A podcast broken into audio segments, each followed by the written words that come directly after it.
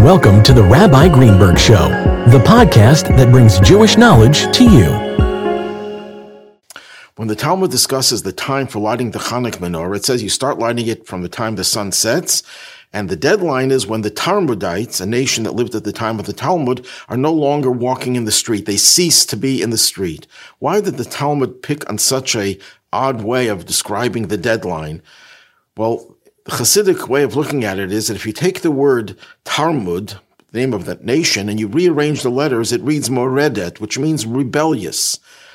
That the whole idea and objective of the lighting of the Hanukkah menorah is not just to spread light, but to spread light to the extent that even the rebels are turned into part of our celebration.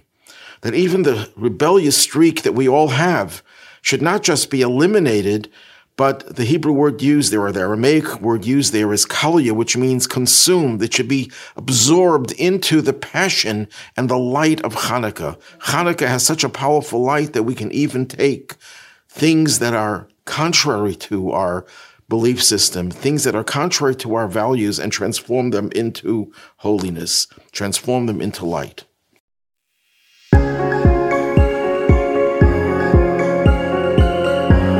Thanks for listening to the Rabbi Greenberg Show.